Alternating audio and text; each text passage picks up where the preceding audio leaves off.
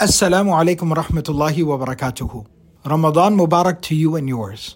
This Ramadan, as we all gather to share a meal with our loved ones, we need to remember those in Gaza who are also gathering to share a meal with so many who aren't there that were just there a year ago. Since October the 7th, the Human Development Fund has assisted over 200,000 people in Gaza, providing them with essential aid such as food baskets, water, hot meals, winter items, shelter, hygiene kits, and baby formula. Your generous contributions are making a significant impact, especially in Rafah. Let's sustain this momentum and continue providing crucial support during this sacred and blessed month please visit hdfund.org slash qalam. That's hdfund.org slash qalam, Q-A-L-A-M, to learn more about our global reach this Ramadan and choose where you'd like to direct your support during this blessed month.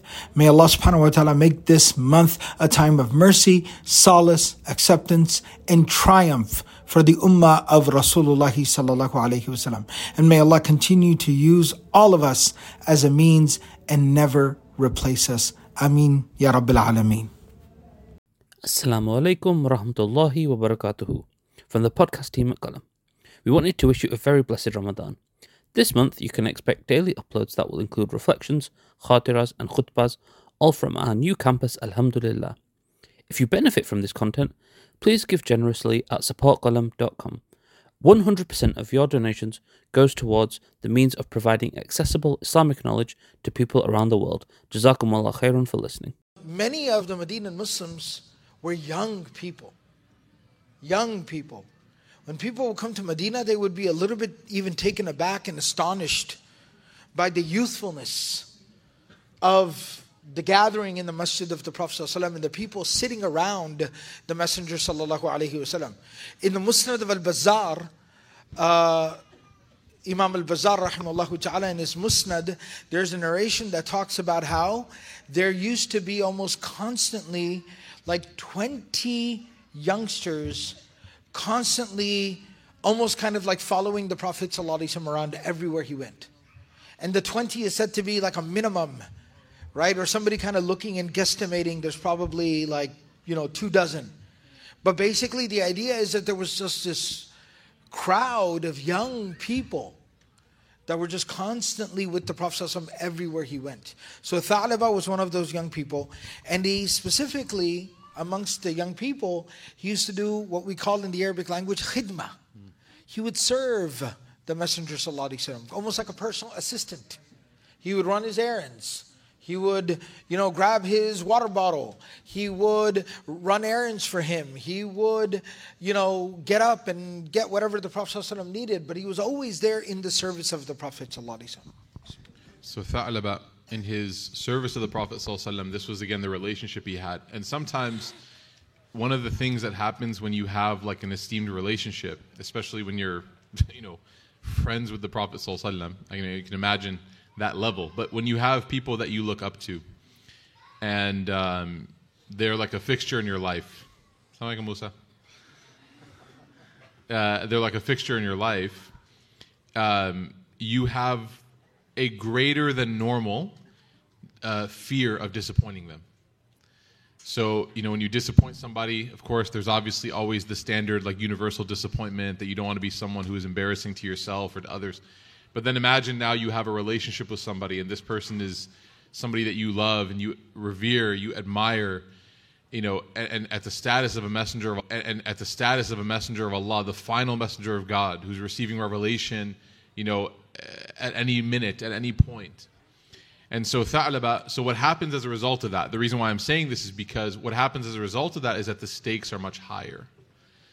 And the reason why when we make dua we talk about the prophet sallallahu in our du'as is because we have to emphasize to ourselves that we are in really really important company and that the, the stakes of our mistakes are much higher than anybody else right if you know someone that's at a high level it's different than not knowing anybody at that level and so Tha'laba felt a sense of you know delicacy, delicacy with his soul, with his heart. Oh God. Um, hey, Baba. Okay, remember we're in the masjid. Okay. All right. Good. So, what happens? And now it begins. And so, what happens is that one day Tha'laba is on his way, sort of doing his errands for the Prophet Sallallahu and the narration says فرأى امرأة من الأنصار تغتسل وخاف أن ينزل الوحي ينزل الوحي على رسول الله صلى الله عليه وسلم بما صنع that he saw a woman and he happened to see like you know the bathrooms back then were not like constructed bathrooms that we have now where there's like drywall and things like that. It was just basically if someone were to take a bath it was kind of like an outhouse. And there might be like a blanket or a cloth that was like the door. And so it says that he saw, he happened to see a woman, and the, the sheet or the blanket or the door of the outhouse blew open. And as a result of that, uh, you know, she was exposed very momentarily, and his eyes just coincidentally happened to see that. So, what happened next? It says that he feared that wahi would now be sent down upon the Prophet ﷺ about what happened, meaning that he, he was afraid that what I have done is going to be like documented, and Allah Ta'ala is going to send down now this, you know, uh, scolding of the companion who, you know, saw what he should not have seen. Maybe my eyes, you know, should I have been looking down? Was it my mistake? Tha'laba was from a personality type that was very uh, cautious and very stern with himself, which some people here might have. There's two, you know, when it comes to the scholars of Tazkiyah, they say like there's two kinds of personalities. They're the ones that are like, oh, Allah will always forgive me no matter what I do. And then there's the, oh, Allah will never forgive me no matter what I do. Right? No matter how much I ask. And interestingly, just to kind of interject where Ustad just mentioned this, Umar bin al-Khattab radiallahu ta'ala anhu was the most fascinating person. Mm. He said that if there was an announcement made on the day of judgment that only one person is going to paradise, I'd hope that'd be me. I'd be like, yeah, I got this, inshallah. And if the announcement was made that everyone's going to paradise except for one person who's going to Anar, the fire of hell, I'd be afraid that it was me. So he was like the most fascinating person. So it says that he left then and he covered his face and he ran and he resided in a mountain that was found between Mecca and Medina, meaning he left the city. You know, Mecca and Medina are a few hours apart. So he left the city, like he, he, he straight up left a long way and went into one of those mountains. If you've ever been for Umrah, you know that the, the bus ride or the train ride now, all you see in between Mecca and Medina are mountains. So he just went and he lived in one of those mountains. And so the narration then jumps back to Medina, and it says that the Prophet ﷺ noticed that he was gone for about 40 days. And so Jibreel salam, he comes down to the Prophet and he said that uh, there is a person from your ummah, O Muhammad that Allah Ta'ala is sending His salam to this person. Allah Ta'ala wants to uh, you know, ex- uh, extend peace to this person. And He described, and He said that this person is living in the mountains, between the two mountains. He described him. So the Prophet ﷺ was, you know, taken aback by this description. He was, he was unsure, like, which companion of mine lives in mountains. Like, I, you know, I can't think of it off the top of my head. So what does he do? He calls Umar an, he calls Salman an, and he says what? Go to the mountains and look for Tha'laba. I think that's who he's talking about. Because I haven't seen him for a long time. Go look for Tha'laba. I haven't seen him for a long time. So the two of them, Umar and Salman anhuma, they went to the mountains and they started to look and they found some shepherds. So you know, shepherds are kind of like the gossip kings of the mountains. Right? They know everything because again, they're there. They're just shepherding. Like, what do you do with a bunch of sheep? You just kind of look at everything. So they knew what was going on. They saw people who came up the mountain, who went down the mountain, like where people were going. You know, you bump into caravans, travelers. So they asked them. They said to the uh, to the shepherds, "Have you guys seen a person? He's a young man." And he is, you know, kind of living between these two areas, between this mountain and that mountain. And they said, Yeah, we have seen a young person and he is uh, you know between these two uh, mountains and they said that you know we noticed that his face was covered and he looked like basically he looked like he was in a mess he looked like he was in bad shape so Omar he mentions he says you know Tha'laba Yes, yes, yes. There we go. Subhanallah. He says, لَعَلَّكَ تُرِيدُ الْحَارِبْ مِنَ جَهَنَّمْ That's how they described him. They said, ثَعْلَبَ Oh, do you mean the guy who said he's running from hellfire? Like that's how he was describing himself to people. That's all the shepherds knew. They weren't describing him, they were repeating what they heard. That this guy is running from hellfire, subhanAllah. So, uh, sorry, my daughter is on me. Let me scroll. So then uh, they said, yeah, yeah, that's that's the one. How do you? They said, wait, how does he know? How do you know that he is running from Jahannam? What do you mean? And uh, they said he only comes out in the middle of the night, and he comes down from the mountains, and uh, at that moment, all he does is basically like cry out. The, the only time that we see him is in the middle of the night. He stays up there all day long, and then he comes down during the during the, the darkness of the evening when nobody can can can see him, and all we see him is you know wahu yunadi. He just he just calls out and cries, right? It says Yeah, وَاضِعًا late. وَاضِعًا يَدَهُ عَلَى رَأْسِهِ Hmm. He has like his hands on top of his head, Like exasperated. like this. And he's crying and screaming. Hey, hey Musa. He has his hands on his head like this, Okay. and he's crying and screaming in the middle of the night, in the mountains, in the wilderness. Like, try to imagine that scene. Like, it's a dark, still night, and it's just nobody's there. There's not a soul in sight. And you see this young man, he's got his hands on his head like this, and he's just crying and screaming like this. Like, you think some, you think he was crazy until you hear what he's saying. Right? يا Yes. ليتك ق- ق- يا ليتك قبضت قبضت روحي روحي في الأرواح في الأرواح وجسدي في الأجساد ولم تجردني في فصل القضاء He's eloquent. He says that I wish that my soul would just be taken away and that my body would become dust with the bodies in the ground and that I would be spared from the reckoning before God. Right? So he's just saying that over and over again, crying in the middle of the night to himself with his hands on his head. Subhanallah. So he comes down from the mountain, and O- Omar says, "Oh yeah, that's that's definitely the one we're talking about." And he goes, "Iyahu turid or Iyahu nurid, sorry, like that's the one that we want." So they waited for him there, and all of a sudden, فلما كان في جوف الليل خرج عليهم من بين تلك الجبال آه، واضعا يده على أم رأس- آه، رأسه Wahua like the same description. He comes down from the mountain, he's got his hand on his head, just looks exasperated, absolutely just in a, in a mess. And he calls out and he says, Oh, like my, my destruction, like I wish I were done.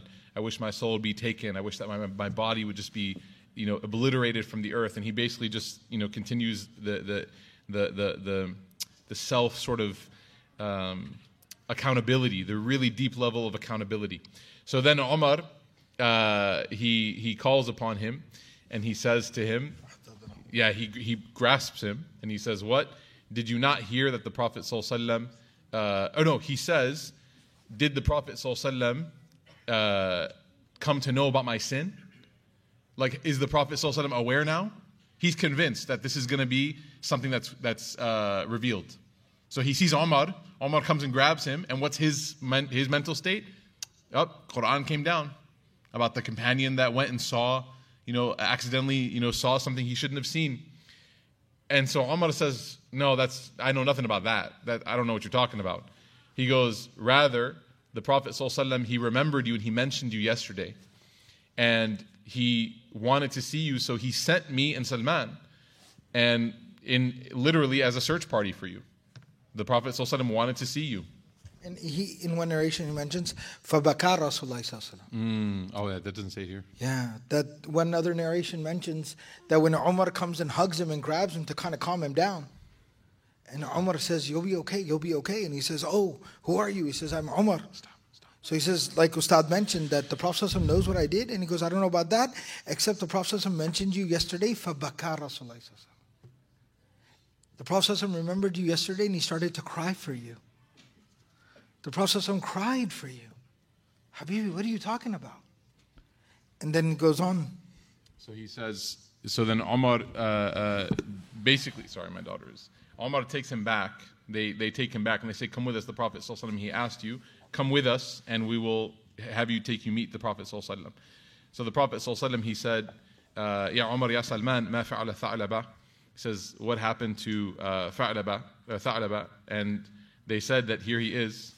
The Prophet ﷺ said, uh, He stood up when he saw, and he went and he saw Tha'laba, and he greeted him, and he said, Ma anni?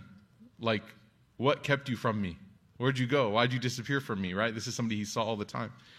So Tha'laba responded, he said, My sins, Ya Rasulullah. Dhanbi, Ya Rasulullah. Then he said, Did it, the verse not come down to you about the erasure of all sins and mistakes? Tha'laba said, Of course, Ya Rasulullah.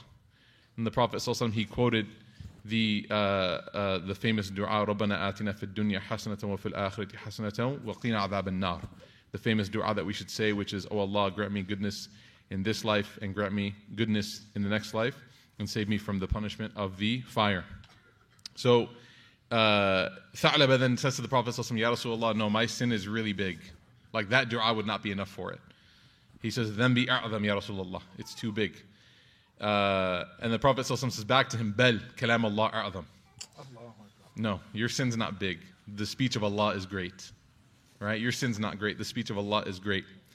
So he uh, he then he says that uh, they they they went about their day. They turned about their day, and they went back to their different places. And all of a sudden, فَمَرَضَ ثَعْلَبَ أَيَّامٍ Tha'laba became very ill, very sick for a few days. So Salman came to the Prophet ﷺ and he said, Ya Rasulullah, have you seen Tha'laba? Have you heard about him? Uh, it looks like he's not doing very well. Like it looks like things are not going well. So the Prophet ﷺ, he said, okay, let's, uh, let's go to him. Come with me, let's go to meet him. So they go and they enter upon the house of Tha'laba and فَأَخَذَ رَأْسَهُ فَوَدَعَهُ uh, fi hijrihi, subhanAllah. The Prophet ﷺ took his Tha'laba's head. He's laying there sick. He's got a fever. And he took Tha'laba's head and he laid it right on his lap. He sat down and crossed his legs and he put Tha'laba's head right in his lap. And, uh, you know, he leaned over and he said, Sorry, we have two different narrations, so. Oh, okay, subhanAllah. So then Tha'laba even like leaned in into so, the. So this narration mentions after the Prophet put Tha'laba's head in his, in his lap, like to show him love, Tha'laba removed his head from Oh, the leg yeah, of the yeah, Prophet. He took his head off the leg of the Prophet and put his face on the ground. The Prophet said, "Lima lima azalta ra'saka an hijri?" Why would you take your head out of my lap? He said, Ya Rasulullah, innahu min al-dhunubi mal'an. Mm. He said, My head is full of sins. My head is full of sins. You're the messenger of Allah. فقال ما تجد قال أجد مثل دبيب النمل بين جلدي وع- وعظمي I feel like there's ants biting me between my skin and my bones. You know how like we kind of say like I feel my skin is crawling? I feel like something's like kind of crawling around in my head. He kind of describes it like that. He says, I, I can't rest. So the Prophet said, Ma tashtahi. What, what can I do for you? To ease you, to comfort you. He said, Maghfiratu Rabbi. All I need is the forgiveness of my Lord. That's all I need. So then Jibreel salam comes down and he says, Oh Muhammad, uh, your Lord has uh, sent his salam. Right? Your Lord has sent his salam and he sent it to his servant. Subhanallah. And he says that this servant, لقيني بقراب الأرض. The whole earth. So Jibreel alayhi salam said that Allah is saying that this servant of mine, Tha'laba, if he, with his kind of sincerity, Allah with his kind of genuineness, met me. with his, with this kind of like fervor, sincerity that he has, if he came to me with an- the entire earth full of sins, with so many sins that it could fill the earth, لقيته بقرابه بقرابها مغفرة. I would meet him with even more forgiveness. He could bring the whole world full of sins to me, and I would still forgive him. And then the Prophet ﷺ said to him, أفلا أعلمه أفلا أعلمه ذلك? أعلمه ذلك He said to Jibril, Can I tell him this? Jibril, the angel Gabriel says, بلى يا رسول الله, of course. فأعلمه رسول الله صلى الله عليه وسلم بذلك. The Prophet صلى الله عليه وسلم told him, he said, Habibi, Jibril is here. And Allah is saying salam to you. And Allah is saying that if this servant of mine came to me with the whole earth full of sins, I would still forgive him in one instance. When the Tha'laba heard this, صاح صيحة فمات. He let out a scream and his breath just left his body and he died on the spot. فأمر الرسول صلى الله عليه وسلم بغسله وكفنه وصلى عليه. The Prophet said, Go, prepare your brother's janazah and pray on him. فجعل رسول الله صلى الله عليه وسلم يمشي على أطراف أنامله. And as they were going to the graveyard to Al Baqi', Jannat al Baqi', to bury him, the Prophet started walking on his toes. We say like tippy toes, right? فقالوا يا رسول الله رأيناك تمشي على أطراف أناملك. Why are you walking like this? فقال والذي بعثني بالحق ما قدرت أن أضع رجلي على الأرض من كثرة أجنحة من كثرة أجنحة من نزل لتشييعه من الملائكة.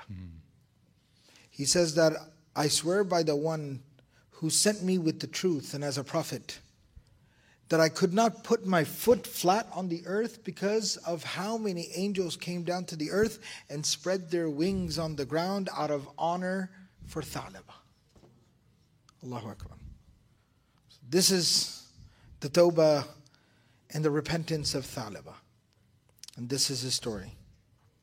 So, Yeah, I think you know, just looking at this narration here. So it's, I mean, the the the obvious lesson that sticks out is that there is no sin. Ibn Ata'illah says this very beautifully when he says that there's no such thing as a small sin when you think about Allah's justice.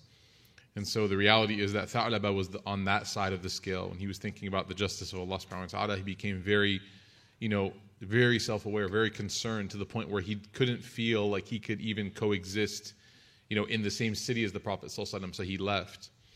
So that's one level. The second level now is subhanAllah that every time that a person feels that way, it seems to be the case in the Quran, the Hadith, that Allah subhanahu wa ta'ala responds with even more mercy than the person could have imagined, which is why Ibn Ata'illah says, you know, that la kabirata idha qabalaka, uh, you know, fadluhu, that there's no such thing as a great sin when you meet Allah Ta'ala's fadl, when you meet His favor.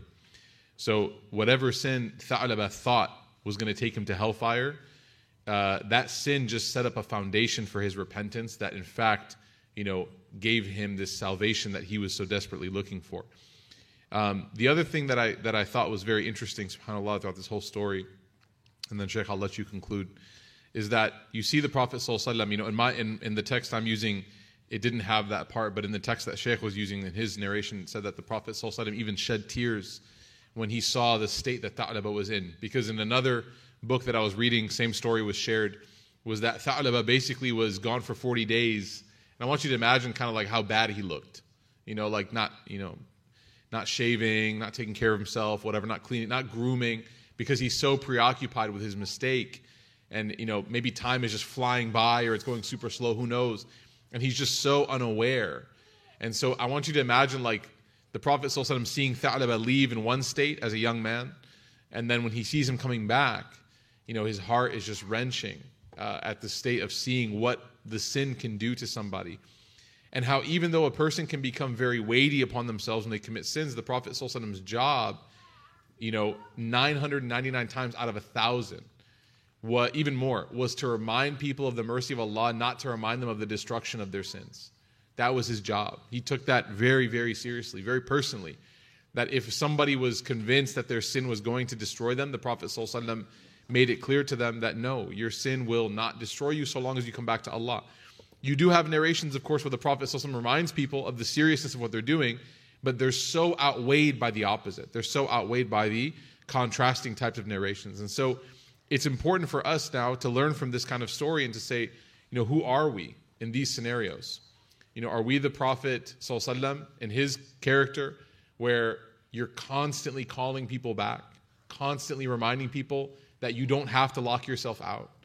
Or are we going to be like, you know, in some cases we take on the, the position of like a tha'laba type advocate, which tells people, yeah, you're, you're done. You know, you've messed up. And we've gone over this point many times throughout these last 10 nights, but this story really succinctly summarizes it, which is that you can never go wrong being too merciful. Like, never. You can definitely go wrong being too harsh, right? So when the Prophet ﷺ here, you know, is calling out to Tha'laba, is reminding him, is telling him, you know, this is, Allah will forgive you, Allah will forgive you. Tha'laba just doesn't seem to, it doesn't click with him, right? It's still difficult for him to swallow.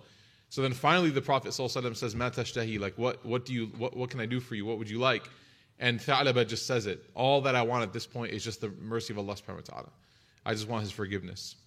And look, Allah Ta'ala goes so far as to send Jibreel salam down to deliver the news himself, to tell Muhammad our messenger, that this man has been forgiven. Not just, oh, he's been forgiven, but if he were to bring the entire earth full of sins, Allah would match it with forgiveness. So this story, of course, is a motivation, such an inspiration for us on two folds. Number one, no sin that you commit is ever going to outdo the mercy of Allah. Number two, make sure that you become a lantern of rahmah for people. Make sure that you do that. Because the opposite, being a person that is known to kick people while they're down, is not a prophetic trait. In fact, it's closer to shaitan than it is to any of the believers. And we ask Allah Ta'ala to make us far away from that. I mean, I'm Sheikh, anything? For me, this story of Tha'alaba really represents sincerity. Right? That, as Ustad mentioned, um, and you know, the Quran talks about this as well right? That there are verses in the Quran where Allah subhanahu wa ta'ala talks about creating the heavens and the earth. And then he talks about creating people. And an interesting analogy that Allah uses is, as Allah says, just how different parts of the earth have different characteristics, different features, different natures. Similarly, human beings have different natures, different features. طبائعهم مختلفة. Right? Uh, the verse in the Quran uh, where Allah subhanahu wa ta'ala talks about how some places of the earth are very, very different, then similarly, people are different. And their, their natures and their tendencies vary.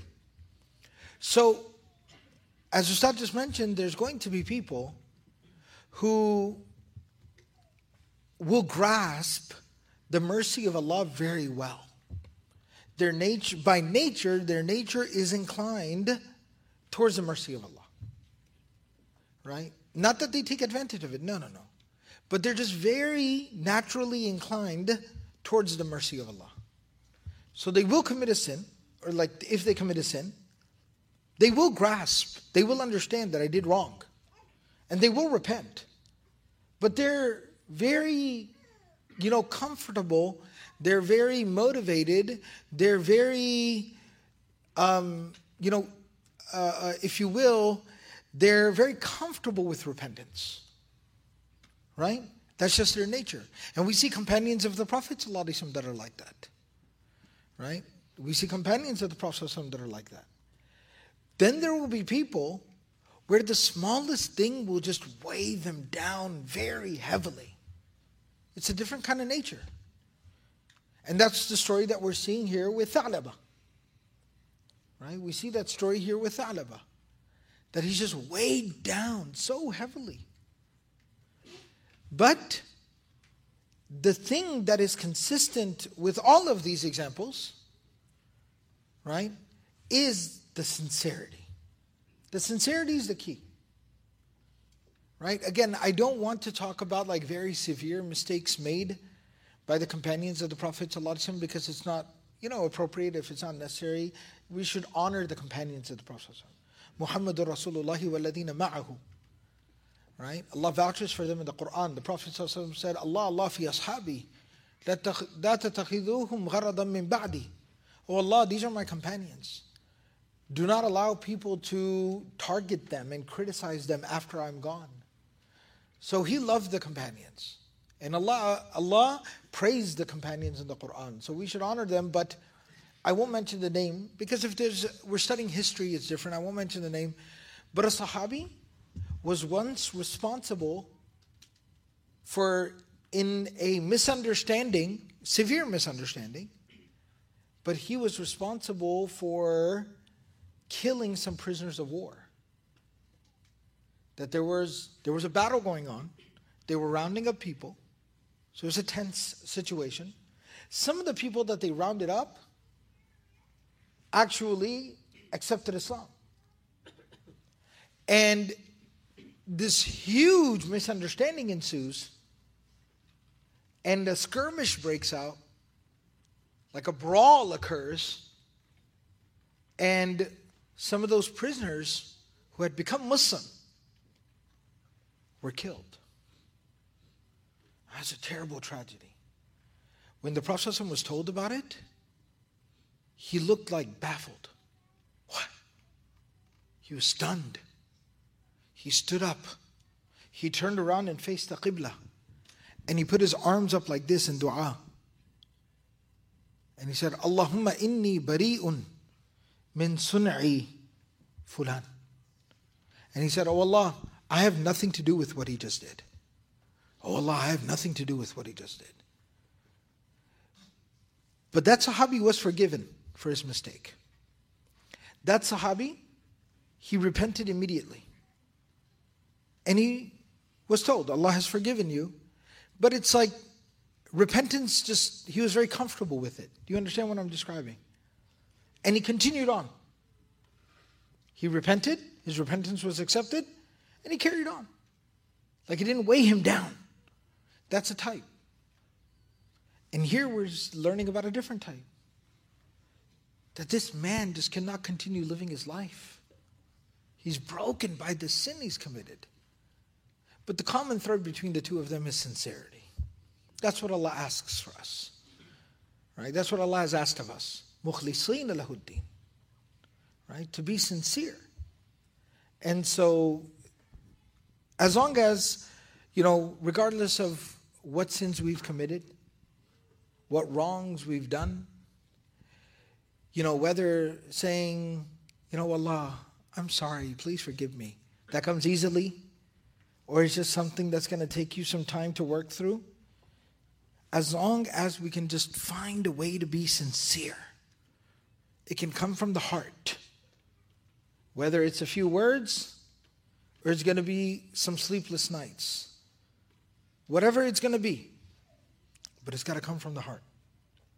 And if it comes from the heart, then there is forgiveness that awaits us at the end. May Allah subhanahu wa ta'ala forgive all of our sins.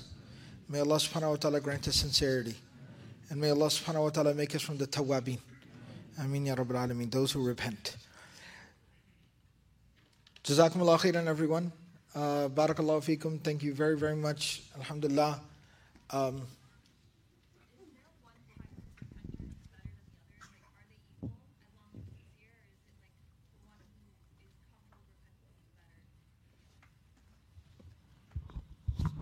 question the question is uh, is there one type of like repenter that's better than the other uh, everyone uh, one way that I like to think about this when we when we talk about like repentance and istighfar and you know is there, there's a there's a few narrations that you can use as precedents to understand sort of like a paradigm shift.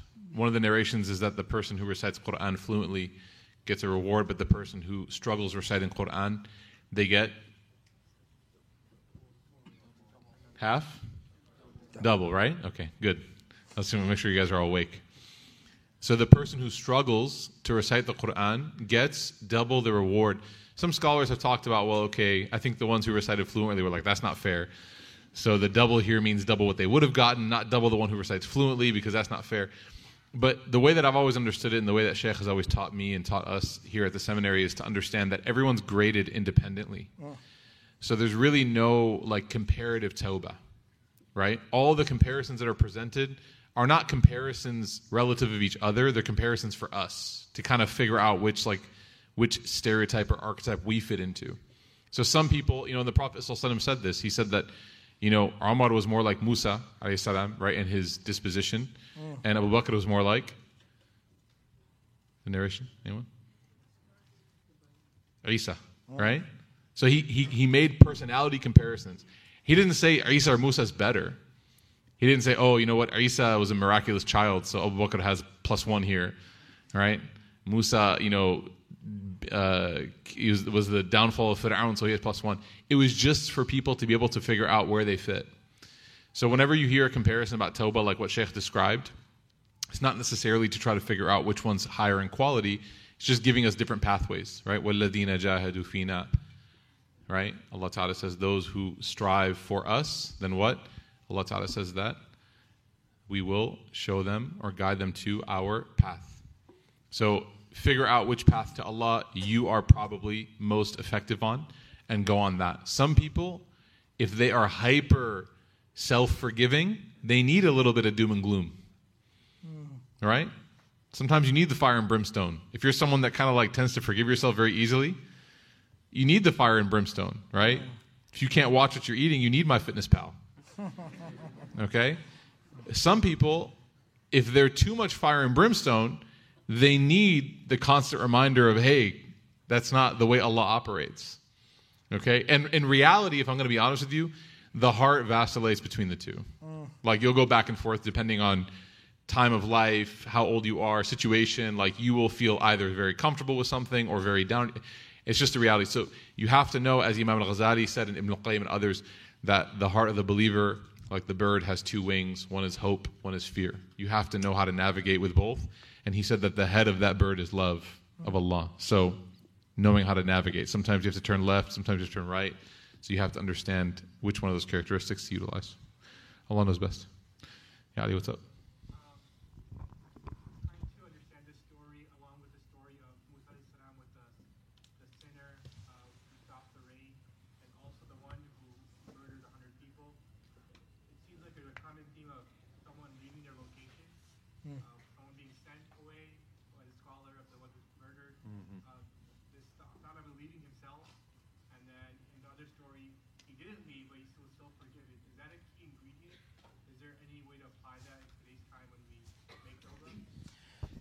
So the question is that there seems to be this common trend or theme in a lot of the stories of repentance, forgiveness about somebody leaving, somebody moving, somebody going somewhere else, right? Like the famous story about the man who killed all those people. He was advised to move, to migrate. Um, and yes, that is something that is talked about in a hadith of Bukhari by the Prophet wasallam, where the Prophet says that, you know, a type of hijrah, right? It refers to it as hijrah, is someone who migrates away, who abandons, who leaves sin. And so, this kind of spiritual, the Prophet was highlighting the kind of correlation, the connection there between spiritual and physical hijrah. Now, to clarify, there's no mandatory hijrah, la hijrah ba'd al-fath, right? From the time of the migration of the Prophet to Medina, from that time until Fath Makkah, the conquest of Mecca, for eight years of Islamic history, anyone who became Muslim in Mecca, as long as they could manage it, they were required, they were mandated to leave Mecca and go to Medina. But once the conquest of Mecca happened, once Mecca entered into the fold of Islam, that obligation was removed. That obligation was taken away from them. So, and what remained, though, was the idea, the concept of this migration as a tool, as a vehicle of spiritual growth. And so the Prophet ﷺ did, in a narration, connect the two of us, two of those things together, saying that sometimes you, وَمَنْ يُهَاجِرْ فِي سَبِيلِ اللَّهِ يَجِدْ فِي الْأَرْضِ مُرَاغَمًا كَثِيرًا وَسَعًا Right? Um, that in another place in the Quran where they say كنا مستضعفين في الأرض قالوا ولم تكن أرض الله واسعة فتهاجروا فيها the Quran talks about it that some people will show up on the day of judgment they'll say oh Allah where I lived it was tough it was tough and subhanAllah Allah will say was my earth not vast that you would go where it would be more practical and easier for you to do what you needed to do another place Allah you know, con- uh, comforts the person who has to make that kind of sacrifice and says that whoever moves around for Allah in the earth, they go somewhere for the sake of their deen, their religion, their spirituality, right? Like they move closer to the masjid, as an example, right? They will find a lot of the blessings of Allah. Allah will take care of them.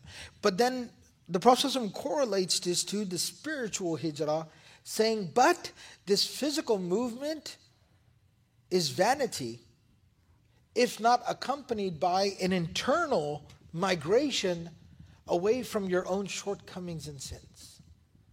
Right? So the physical movement is actually meant to inspire and represent an internal movement, if that makes sense.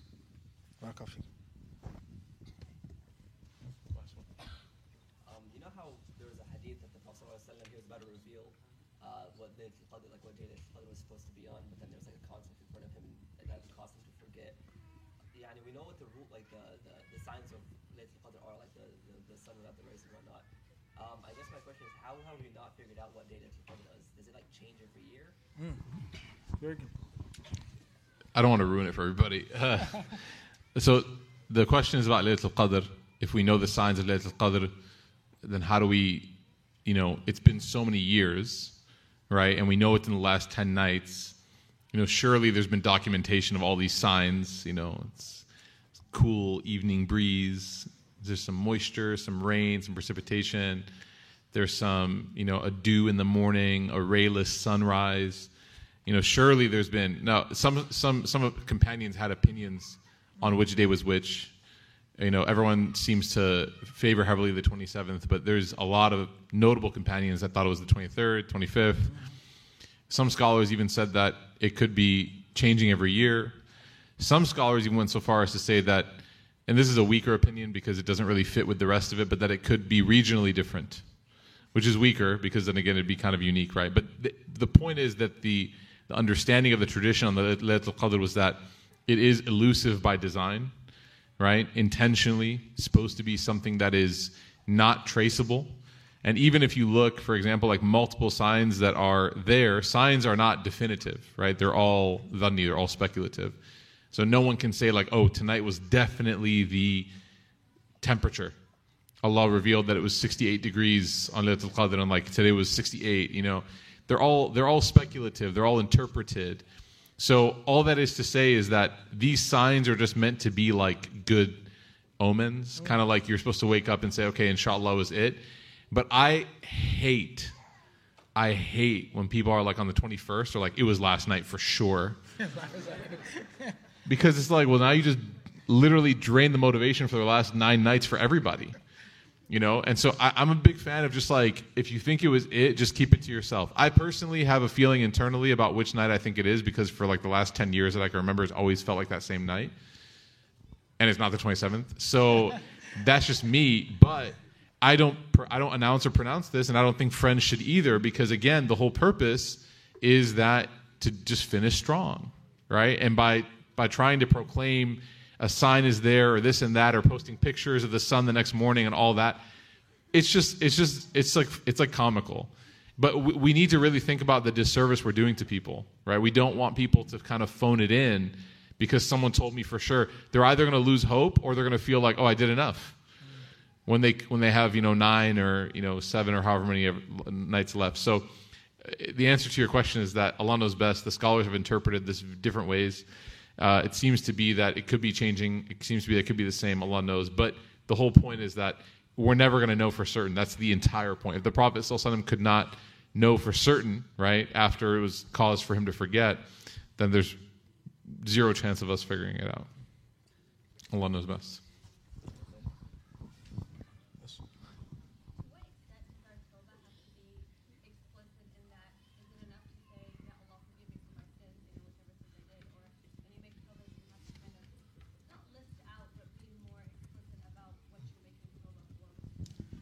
Very good. Um, so the question is that to what extent does the Tawbah have to be very explicit, like detailed, itemized, if you will, right? Um, and so, generally speaking, that's where the categorization of sin that we find even in the Quran, al kaba'ir, right? It mentions kaba'ir, many ahadith of the authentic narrations from the Prophet also mention kaba'ir right? Shafa'ati li ummati li ahl kabari min ummati, shafa'ati li ahl kabari min ummati, etc. Um, so there is this categorization of kaba'ir and sagha'ir, okay, which translates to major and minor. However, it's you have to handle that categorization a little bit delicately because even Abdullah bin Abbas radiallahu ta'ala anuma, the famous companion of the Prophet he said that even a minor sin, quote unquote, but if it's done with a kind of bullishness, right? The person is very just kind of bullish and belligerent, um, then it becomes a major sin because of the attitude behind it. Right? So, and I think Ibn Ata'illah kind of talks about something like that too, right? Major, minor sins? Yeah, yeah. Yeah, I remember something to that effect. But, anyways, so it is there is this categorization. It's found in the Hadith, so it's there. Um, and some of the major sins are like the ones that in the verses of the Quran, wherever wherever Allah invokes a mention of hellfire, or Allah talks about adabun alim, adabun azim, punishment, or thirdly, there is an actual um, legal kind of like a consequence for it in the Sharia, like theft and murder, etc., etc. Right? So those are generally the classified as major sins. Now to answer the question, um, so minor sins are forgiven through the general repentance. Like even doing, performing the good deeds, where like the Prophet ﷺ says, you know, من صام رمضان من قام رمضان إيمان واحتسابا غفر له ما تقدم من ذنبه. Whoever fasts the whole Ramadan or prays every night in Ramadan, all their sins are forgiven. That kind of general forgiveness encompasses minor sins. Major sins require that kind of explicit, specific tawbah, where you mention the sin and you acknowledge the sin and you own your mistake. And subsequently, if there is any kind of penance to be paid, if there is a kafara, there's some kind of expiation, penance, penalty attached to that, then you follow through with that. So that's where that categorization comes in handy. I kind of have a quick question going off of hers. So, of course, one of the foundations of Tawbah is that you have to have the sincerity. How do you know that the level of sincerity you have when you make Tawbah is sufficient enough to stop there or to continue repenting for that sin? Very good. Um, the question is that if, you know, when we talk about sincerity in repentance, um, how do we kind of gauge that? Like, okay, it's sufficient now, or do you just kind of keep going? Um, we don't have like an exact answer on that.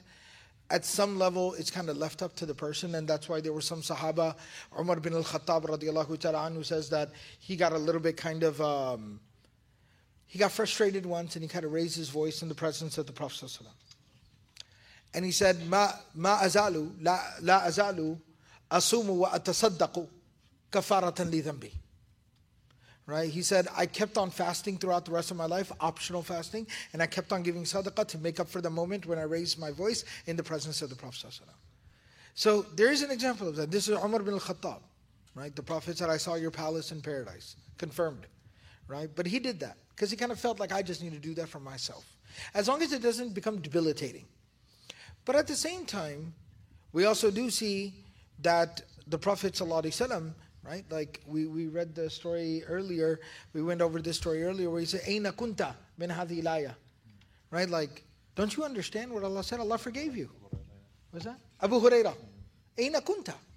Right? Like so there's also that emphasis from the Prophet ﷺ that and and Wallahu ta'ala alam, but what some of the scholars kind of write is the differentiation is if it becomes debilitating or not.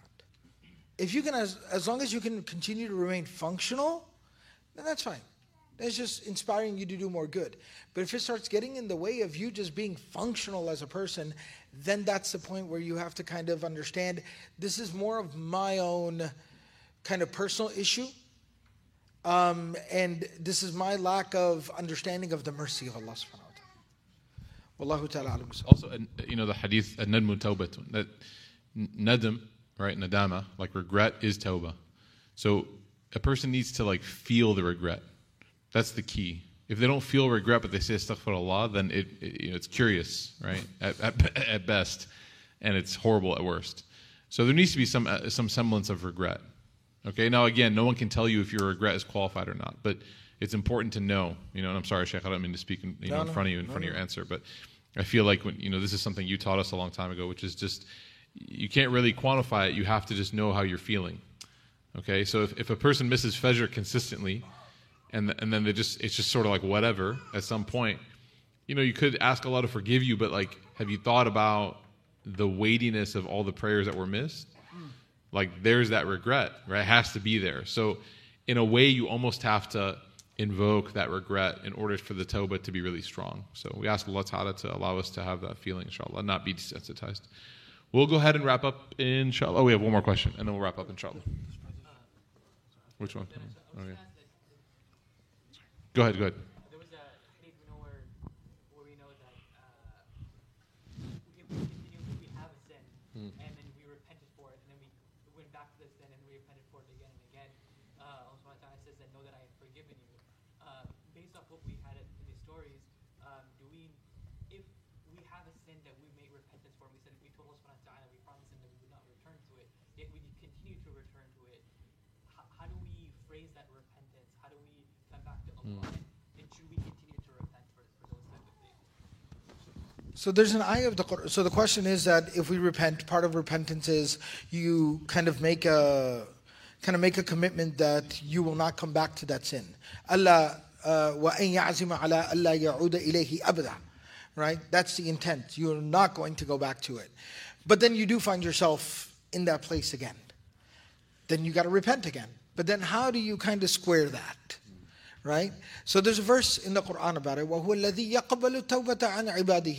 وَيَعْفُو عَنِ السَّيِّئَةِ وَيَعْلَمُ مَا تَفْعَلُونَ Right? The Mufassirun explained what that means is that He, Allah, is the one who continues to accept your repentance and He continues to remove your sins even though He knows what you're going to do tomorrow. That you're going to mess up again and you're going to end up here repenting again. And that's why I said that the key part of it is sincerity. If you can be sincere, you can be heartfelt, you can be well intentioned, then inshallah, um, the hope is, and that's what the Quran tells us, that you'll be forgiven regardless. And last, last question, inshallah. So, uh, if you hurt someone in the past, or people in the past, or you mistreated people in the past, and uh, you have since repented for those, uh, but the people you hurt have either chosen not to forgive you, if, you know, when you've approached them, or if it's just been so long, or it's more of a general interaction, where you can't remember those, or you can't reach out to those people anymore, are you still held accountable for that on the day of judgment if you know they choose not to forgive you, or those hmm. interactions are too remote? So the question is that if you wronged someone, you repented for that, you apologize, you try to make it up, and to just stick with one scenario, the person chooses not to forgive you for that. So what happens there? Right? So we talked about this on one of the earlier nights that there's a narration about that that the mercy of Allah subhanahu wa ta'ala is so profound, so remarkable, so great that Allah will compensate that person in the hereafter, like with paradise, in exchange of the wrong you did to them. Because you are sincere, right? You're repenting sincerely. You are asking that person for forgiveness sincerely. You're asking Allah sincerely. Allah will recognize your sincerity, will will reward that person, compensate that person, so that that person is satisfied, and Allah will forgive you at the same time. So Allah will intercede on your behalf and take care of the situation. Because that is the power of sincerity. Niyatul mu'min khayrun min amali. That the sincerity of the heart of the believer is more powerful than any action the believer can do. Because your sincerity can get Allah on your side. And then, you know, the mercy of Allah, in the rahmati wasi'at kulla shay. God's mercy encompasses everything. So that's something you could never do. But your sincerity can get you there. May Allah subhanahu wa ta'ala grant us all sincerity. Ameen ya Rabbil Alameen. Jazakumullah khairan everyone. Barakallahu fikum. Thank you very, very much for coming and attending all the programs. We're very happy to welcome y'all here. Um, you know, inshallah, we are going to be having, um, you know, Salat, al-isha and Salat al Taraweeh and uh, the nightly programs and the Qiyam uh, prayers that we have here every night. That's going to continue on tomorrow and day after, etc. Uh, so, inshallah, please keep coming through and joining us. Uh, special note is that Friday night, uh, we're going to be having the annual big Qalam Qiyam program that we have, where you'll get to hear from all the different instructors at Qalam, and it'll be a nice big night long program, inshallah. So we kept it on the 29th night. Uh, also because it's a Friday night and it'll be easier for people to spend the whole night, inshallah, here in the program. So inshallah, we look forward to that. Jazakumullah khairan. Assalamu alaikum wa rahmatullah. If anyone needs a note for work tomorrow, they're handing. Joking.